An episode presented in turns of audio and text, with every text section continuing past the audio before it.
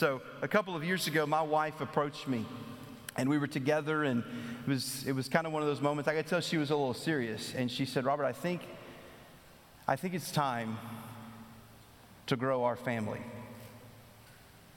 And my attitude is um, we have enough stomachs to feed. Like we're good and she said i'm like i don't know about this that's kind of a big deal we're kind of a little older now and i'm just not really sure i'm ready to venture off on this she goes no i, I think we need to get a dog Oh. On the one hand, there was a relief. And on the other hand, it was a dog. Like, really, we don't have the time for a dog. Like, I, it's another stomach to feed nonetheless. There's other things you have to do for a dog. And I, I, I see how this is going. Like, eventually, it's going to be me taking care of the dog and stuff. Um, so I, I, I firm, as a husband and the head of the house and the leader of our family, said, no, we're not getting a dog. A couple days later, my oldest son approaches me at some point in time and he says, Dad, I would really like to have a dog. I've never had a dog. And I've gone all these years without a dog. And I, I think we should get a dog. Once again, that sweet son, I'm, I'm sorry. One day you'll be a father and you can have a dog. a couple days later, my uh, second son comes up to me and said, Dad, do you really love me? What is this like? Jesus' conversation with Peter? Of course I love you, son. Well, then get me a dog. and then the clincher. A couple days later, my, my daughter, who at the time was four years old, and her voice said to me, Daddy, will you please get me a puppy? And that lip began to quiver. I, I got to stand my ground here. Like, this is sweet, and I've never told you no, but I have to practice this at some point in time because there's going to be a go- boy one day that asks you to go on a date. And I've got to be ready for that moment and have the word no rolling off my tongue. So I said, Sweetie, I love you to pieces, but no. Well, a couple days later, there was like an intervention moment, and I found myself completely surrounded by all four begging me for a dog. So we have a dog, and I learned a lesson that day from my family. There is strength in numbers. And when you really think about it, there really is strength in numbers. I mean, they were like a pack of hyenas uh, devouring their prey one by one. In fact, I watched the National Geographic show not too long ago, and I felt like I was the gazelle in the midst of 30 of those uh, hyenas just compiling upon that gazelle and capturing it, trapping it. There's power in numbers. There's strength in numbers. Numbers, numbers do matter. And oftentimes, the more people that are brought in on something, the more people that are a part of something, the more power and the more effect that there is upon whatever purpose and whatever direction they're going. You think about that in a lot of different ways. In fact, in life, that, that's really the way it is. The more people that are on the team and the stronger that team is, the more people that come. You've seen football games where you'll see one team that has a bunch of players in high school and the other team that's really small. Well, usually it's the team with the most players and the most talent that wins, wins the game. There, there's strength in numbers. The more you have, so oftentimes the better that you do. We, we see this even in, in important areas in life. So, for instance, those of you that have battled addiction before, you know that there's strength in numbers. And so that's why you're encouraged to be a part of a group and, and to come alongside people that will encourage you. Like the more people that have struggled with this and gone through this that kind of link arms together and fight this battle together, there's strength in that. There's power in, in numbers. Well, it's, listen, no different for the church. We've been asking more people to step up and be involved in serving the kingdom of God here through First Charlotte. And there's strength in numbers because just a few can't do this. And just the few that we have right now can't do this. And so one of the big initiatives is to, is to beef up the numbers of who serve here at our church. And so it's, it's really important. And I want to talk to you about that this morning because it's not just numbers that matter. It's not just how many you have. It's what you have. And it's what what you have does. I want to draw your attention to the book of Acts. The book of Acts is a story about the growth of the church as the Holy Spirit came upon the church and they began to do exactly what Jesus asked them to do in Acts chapter 1, verse 8. To be my witnesses and what he said in Matthew chapter 28 to go into the world and preach the gospel. The church began to grow, the power of God began to pour through them.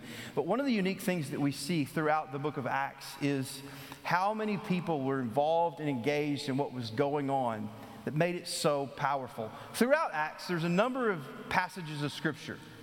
Make your way to Acts chapter 4. There's a number of little glimpses of picture of scripture that just gives us a little update, a, a little report on what's happening and how it's happening. Almost as if you would like a, a business meeting. Like the church gathers together and, and, Luke gives us a little report, like, this is the report. This is what's taking place and what's happening. So, in just a little bit, when we close our service, we have a brief business meeting that we're entering into. Well, that's what we have in Acts chapter 4. A little bit of business, a little bit of explanation and report of what's happening, and a little bit of insight on how it's happening. So, look, if you would, to Acts chapter 4, verse 32. And I want you to notice the numbers. The people who were involved in what they did and what God did through them. Acts chapter 4, beginning in verse 32. Would you stand in honor of God's word this morning? Acts chapter 4, verse 32. This is what Luke tells us in verse 32. Some incredible things have happened. The Holy Spirit's working. The believers are going out in boldness and speaking the word. And then this is the report we get in verse 32. Now, the full number, how many? Full number of those who believe were of one heart and soul, and no one said that any of the things that belonged to him was his own, but they had everything in common. And with it, great power, and with great power, the apostles were giving their testimony to the resurrection of the Lord Jesus Christ, and great grace was upon them all. How many? There was not a needy person among them, for as many as were owners of lands or houses sold them and brought the proceeds of what was sold and laid it at the apostles' feet, and it was distributed to each as any had need. And so, thus, there was this guy named Joseph who was also called by the apostles Barnabas, which means son of encouragement, a Levite, a native of Cyprus, who sold a field that belonged to him and brought the money and laid it at the apostles' feet. Lord, I pray that you speak to our hearts this morning and that you would, just as Jesus taught us to pray, that you would um, send laborers into the harvest. And so I pray that you would rise up from this room and from this church those people. It's in Jesus' name and for his sake that we pray. Amen. You can be seated. There is strength in numbers, but it's not just how many you have, it's what you have. And the church by this point in time was several thousand people strong. And we certainly see that those several thousand people were all in and together in this. It wasn't just one, it wasn't just Peter and John, it wasn't in the, in the days ahead Paul who led the journey. Those are big figures and important people and key leaders. It wasn't just the apostles. The church was together. The pews weren't being used.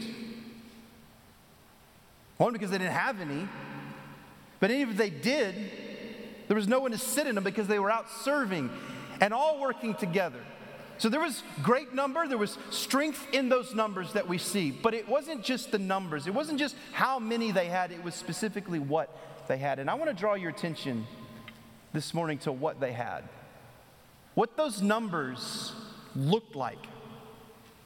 And what I think that if we're going to grow as a church, if we're going to if we're going to advance, if we're going to impact, what our numbers need to look like as well. What I want you to notice first is that it was a collective number.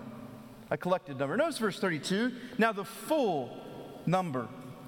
Not just some, not just most, the full number, the full number, all of those who believe. So this is like every believer. So thousands of people at this point. It wasn't just a few, it was all of them. It wasn't just the 20% or 30% or 50% of the faithful. It wasn't just the deacons. It wasn't just the Sunday school teachers. It wasn't just the, the Baptists. It was also the Methodists and the Presbyterians as well. This was like everybody. The full number of those who were, who believe were of one heart and soul.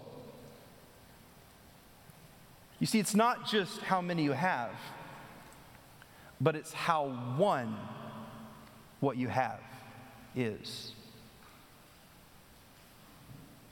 Now, so oftentimes there are moments in Scripture that we do see the truth that God can use just a few. God doesn't need a mass, He doesn't need an army, He doesn't need a bunch to do something big. And there are moments and times throughout the scriptures that God just uses a few people. In fact, there's stuff that God does that He doesn't even involve the work of man and the effort of man. He, he does it all by himself. Just read a couple of weeks ago 180,000 people killed, all by the Spirit of the Lord. Read the story not long ago of Gideon, who was called to lead the Israelites, put together a big army, and God says, Cut it down, cut it down, cut it down. I don't need a bunch, I just need a few. And so, certainly, there are times, but most often those times are when there's no one else. When everyone else has abandoned the direction and God raises up someone to lead the charge, to, to motivate and bring people. But when you come to Acts and when you come to the New Testament, so rarely do you see an occurrence like that. More often not, when a bunch of people unite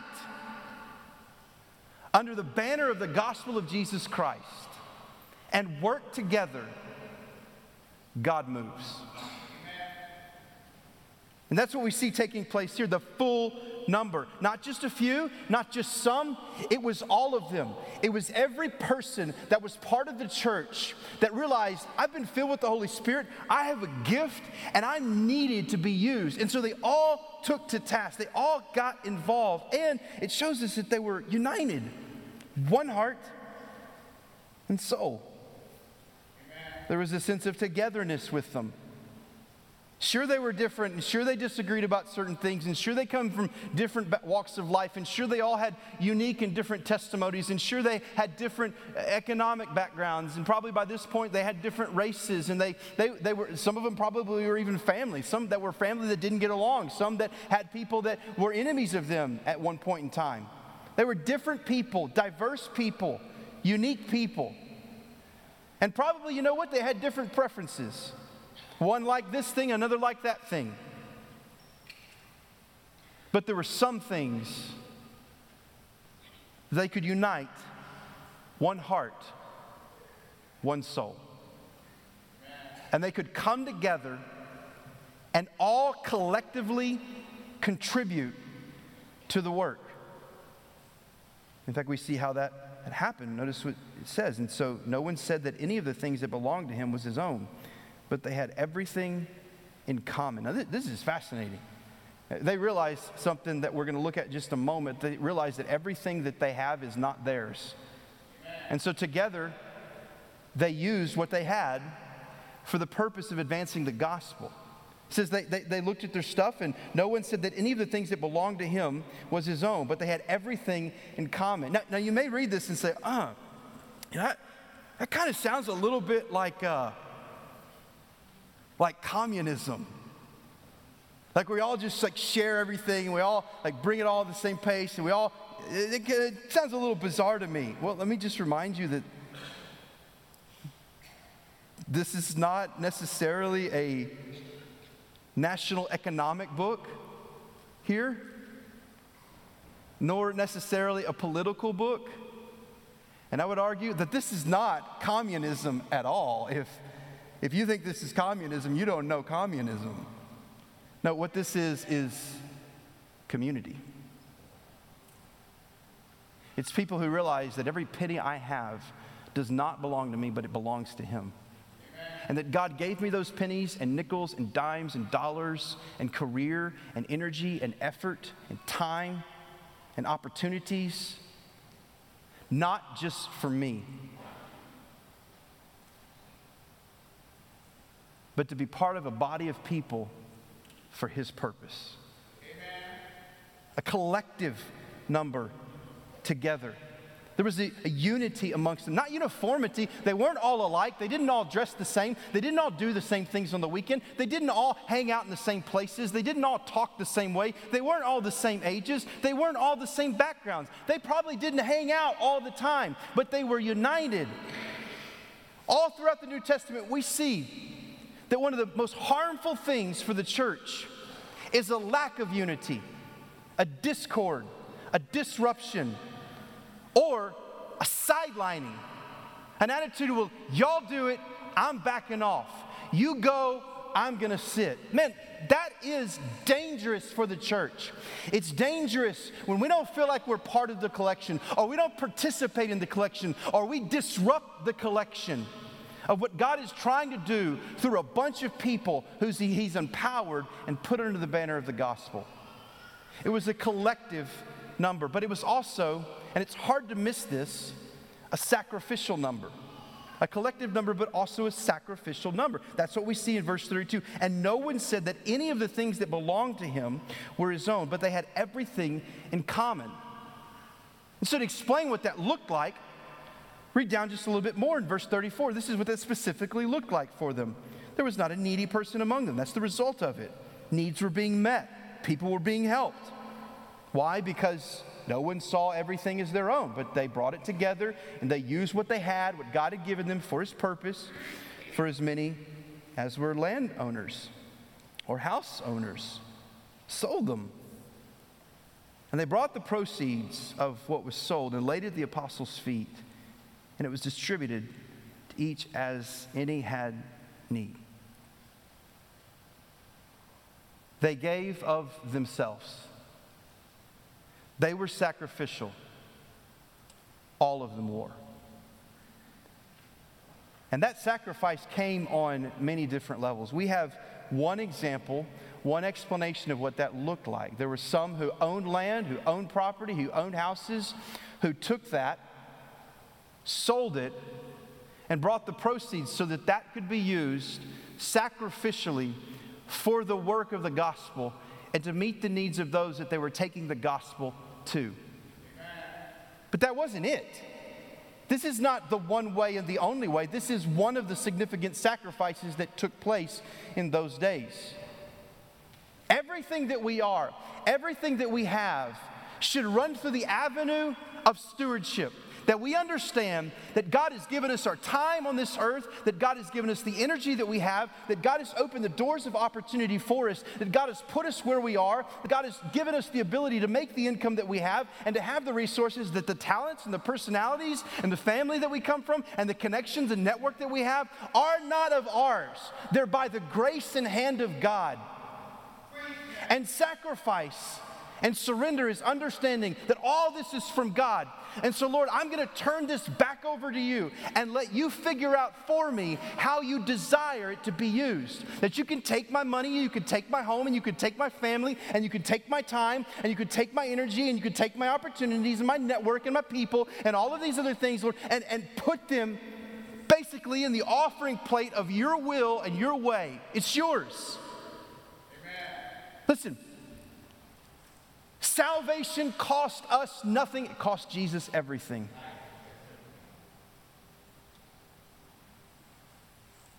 But for the saved person to fulfill the purpose of God in his life, it does cost.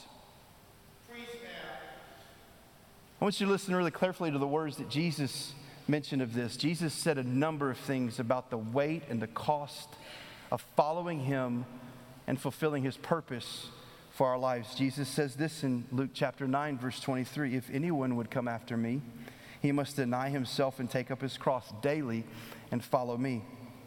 For whoever would save his life will lose it, but whoever loses his life for my sake will save it.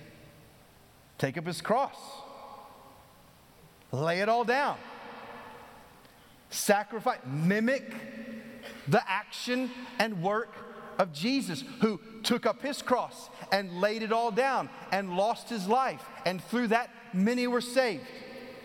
Jesus turns that on us and says, You saved people who I've resourced it and I've blessed and I've poured everything into. Now you do the same. Take up your cross, deny yourself, and follow me. Listen to what he says again in Luke chapter 14, verse 27. Whoever does not bear his own cross and come after me cannot be my disciple. For which of you desiring to build a tower does not first down, sit down and count the cost, whether he has enough to complete it?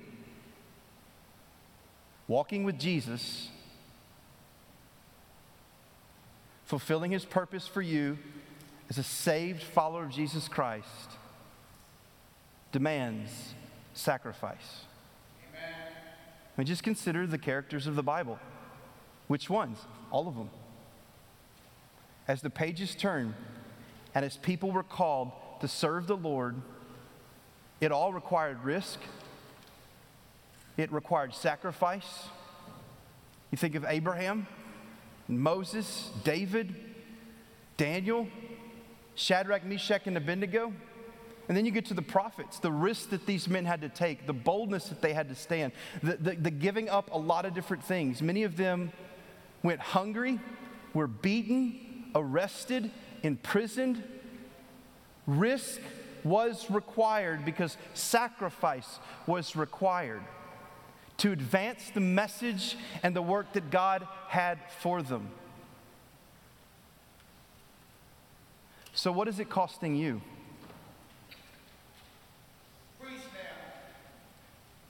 Have you even stepped back to count the cost of what God wants to do with you and through you? Of what that would look like if, if you're thinking it's going to be free, if you're thinking that it's just going to all be, we're, we're missing it. What's it going to cost us as a church?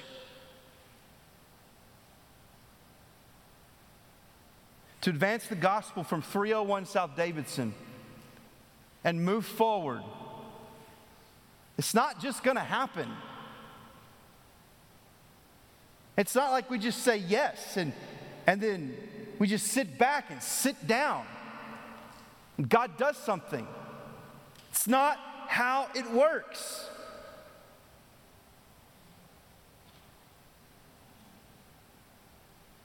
We've got to win the battle of what's in it for me versus what does it cost me? Man, so many followers of Jesus come in week in and week out, or whenever they make it to the church with the attitude and the mentality what's in it for me? Many of us choose our church because of what's in it for me. Many of us are here because of what's in it for me. I like the preacher. I like the ministries. I like the music. It's my style. It's my thing. I like, I like the people. We come with the attitude of what's in it for me. Jesus says, let him deny himself, take up his cross daily, and follow me. Our question should not be what's in it for me. Our question should be what does it cost me? What does God ask of me? Amen. That is a spiritual battle. And today, as you look across the, the global landscape, particularly here in our own culture, in our own country, even in our own community, the church and the people within the church, the numbers that are there, are sacrificing less time, less money, less prayer, less energy than they ever have before, and we wonder why what's happening is happening. We wonder why numbers are down and the work is slowing down. We, we, we, can blame the culture. Sure, it's a difficult culture and it's an ugly culture, and evil is increasing and growing. We can look at the past and say, well, they messed up here and they did this and that, and that's why we're living this. We're, we're reaping what they sowed back then. There's a lot of different things. Or we could just simply look in the mirror and ask the question Is it costing me anything? Am I sacrificing? Am I serving? Am I going? Am I doing? See, so many of us are in self mode, coast mode, where the truth of the matter is it's all optional. It doesn't cost you anything unless you want to be one of those really spiritual people that gives something and does something. Those are the heroes of our faith. People that serve in a small capacity, in a small way. And they are great, they are heroes. No, they're just obedient. They understand God's asking something of us. He's asking us to take risk, to give time, resources, prayer, money, pain, patience, effort, creativity, to do something. The journey cost you. The kingdom of God cost sacrifice. You cannot sit and soak.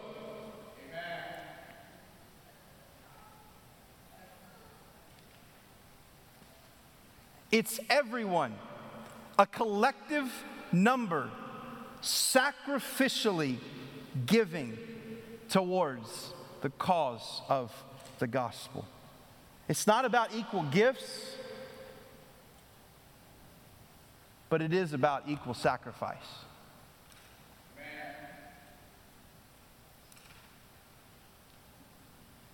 And if I could be just for a moment a little bit of your pastor, and I can't even see you, so I'm not pointing at any one of you. Some of you are holding us back. Thank you, Kevin.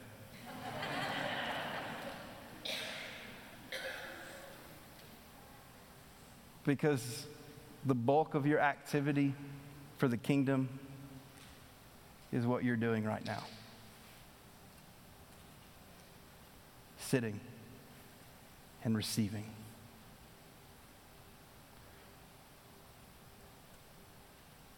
When God has gifted you and talented you and called you to do so much more and to stand and give. Whatever that looks like for you. Incredible things happened be- through the numbers that they were at because of what they did. That it wasn't just a lot of people, but it was how sold out they are. L- listen, listen, a mission and a vision that costs you nothing is neither a mission nor a vision. Collective numbers, sacrificial numbers. And I love the footnote here in verse 33 because it shows us really what it's all about. Gospel numbers. Look at verse 33 very closely. So there's incredible things. There's some great service going, and people are being fed, and lives are being helped. And I mean, there was this, I mean, this description that there wasn't a person that had need amongst them. What, what an awesome place to be. A loving group of people that give of themselves and needs are being met. But, but, but let's not miss verse 33 because I think a lot of places miss and a lot of people miss verse 33. You see, you, you can't really do 32 and you can't really do 34 without understanding the, the significance of 33. And with great power, the apostles were giving their testimony to the resurrection of the Lord Jesus, and great grace was upon them all. They were giving their testimony. And there was power in their testimony. That's what it says. With great power, the apostles were giving their testimony, which is an answer to the promise that was given in Acts chapter 1 8. You'll receive power and you'll be my witnesses. This is exactly what Jesus told them to do and told them would happen. And here in verse 33, it's happening. They're being his witnesses. They're giving testimony. They're telling people that Jesus is risen and Jesus saves. They're sharing the gospel with people. And as they share the gospel, there's power in that. Because it's not our power and it's not our pizzazz, it's his power because it's his story, and the Holy Spirit works through it. So they were faithful and obedient, sacrificial, and collected together, united together, and shared the gospel with people. And there was power in it. And as a result of that, we see great grace was upon them all. God's grace fell down upon them. You see, it wasn't about strategy and it wasn't about location and it wasn't about the building and it wasn't about the plan. It was just simply this people shared, God's power worked, and God's grace fell upon it. Was it a contemporary church or a traditional church? Man, I don't know. It doesn't matter. It was an obedient church.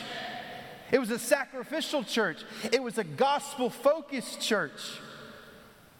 And so God's grace was upon it. That's ultimately what matters. And that's still how it works today.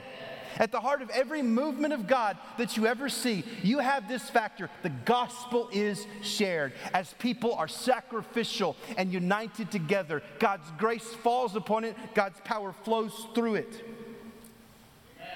There is strength in numbers. But it's not just what you have, it's what you do with what you have. So, what are you doing with what you have?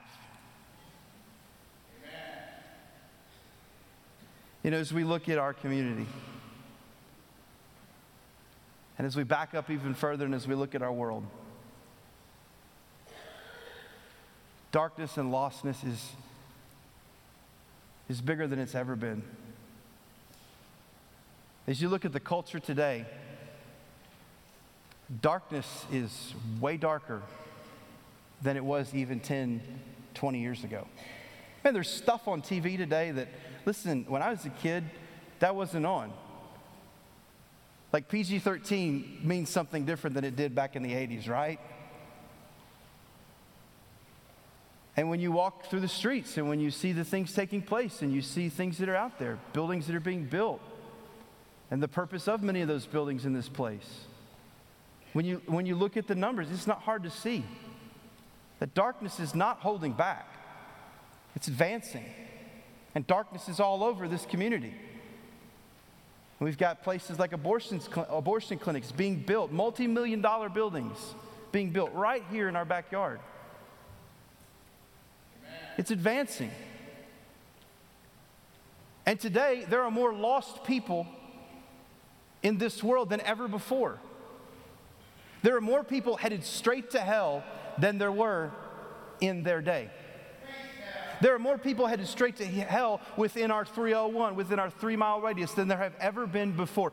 Darkness is advancing. And there's so many things that we could point the finger at, but ultimately we need to understand those that bear the light of Jesus Christ will never see darkness pushed back, darkness held back without sacrifice, a collective number with a gospel focus. Is it any question, any wonder why darkness so prevalent, so ugly, so evil, and so winning today? When we sacrifice less time, less money, less prayer, less obedience than ever before.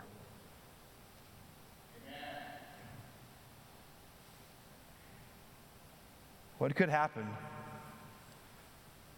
if everyone in this room was willing to collect and sacrifice and share? What would take place?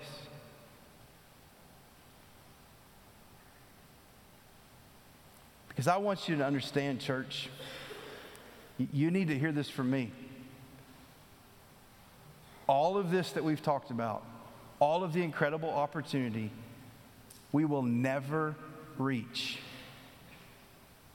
unless all of us do something. We cannot do it with who we are and who currently does it. I mean, it's incredible. I am so grateful for the incredible sacrifice of so many. But I want you to hear me say, it's not enough. We need you. Yeah, you. And without you, we will come up short of what God really wants and what God really can do. And so I want to close this with what with what Luke closes it with because something happened that day. There's this incredible movement, there's incredible sacrifice in a collective group of people, but then there was something really personal. For one particular person, there was a personal application for this. And I don't know why Luke picked on this guy, why Luke brought this forward, why he brought this testimony out. Maybe it's because this guy plays a, a, big role down the road. Maybe it's because he became a leader, and not because of his sacrifice, but because he had a sacrificial heart and God used it in some great ways, and he was real genuine in what he did. I don't really know, but he brings up a particular person and the personal application for that. Look at verse 36. So there's this guy named Joseph, but he had a nickname. The apostles called him Barnabas, which means son of encouragement. a Levite, a native of Cyprus. And he sold a field that belonged to him and brought the money and laid it at the apostles' feet. So, as Barnabas, this guy, Joseph, was considering what does it mean for me to sacrifice? What does it look like for me to be united with these people? What does it look like me for, for me to advance the gospel?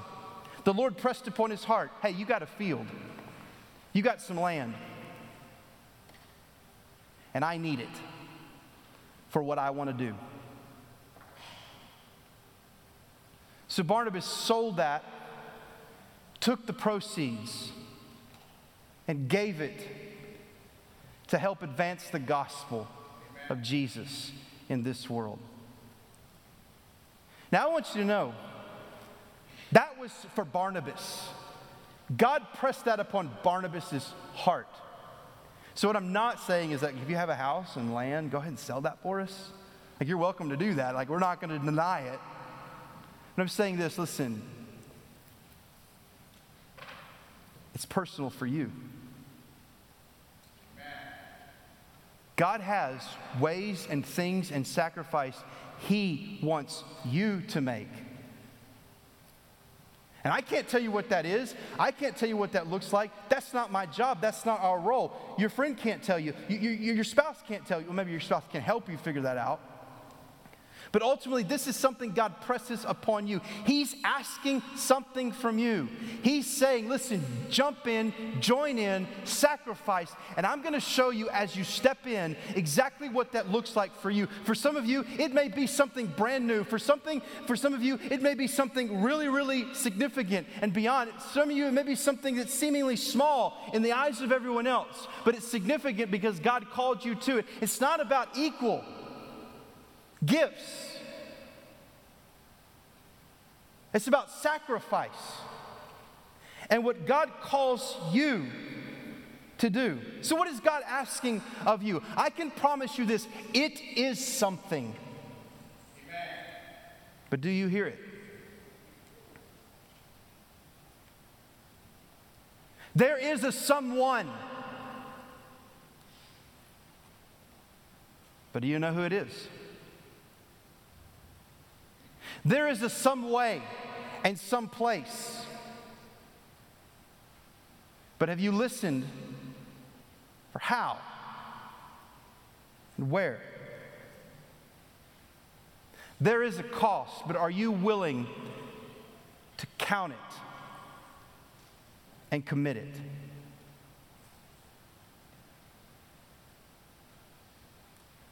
To take all that you have and say it's yours. Use it how you wish. Are you going to be like so many other people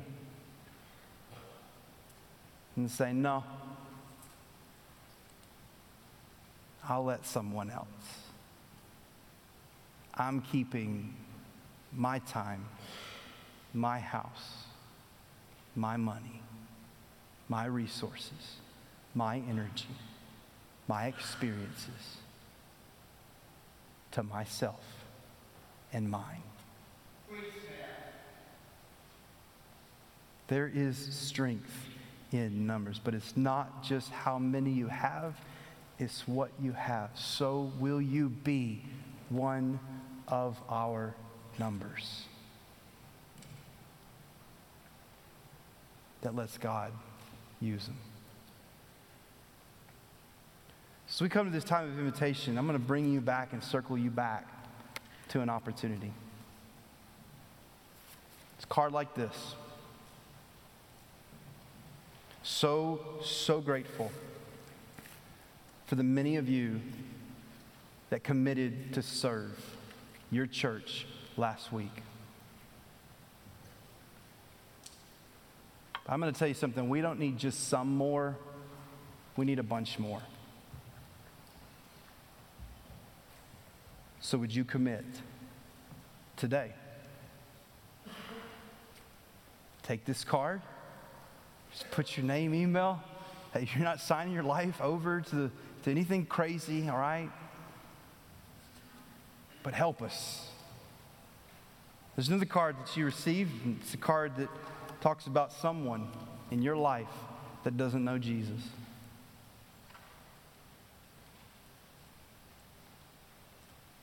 If you haven't filled this out yet, I can tell you at the very least that commitment isn't just something that God wants you to do, it's the reason you're still around. Amen. To share the gospel with the lost world. So identify, commit, and put it before Him. Heavenly Father, we are so grateful for your goodness and grace in our lives. I thank you so much for the sacrifice of your saints and servants, your people.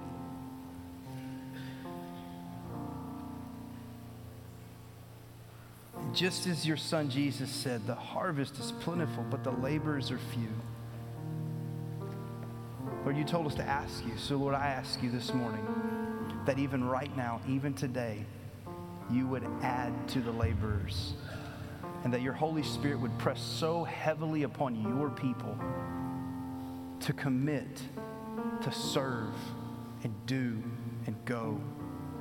That you would lay so heavily the life and name of a person in their life upon their heart that they would make at least a commitment to share. Not knowing how, not knowing when, but letting you work all that out. A commitment. So, Lord, press that upon them this morning. Press that upon me. What do you ask of me? What do you want of me? I pray, Lord, that your people today would respond in obedience.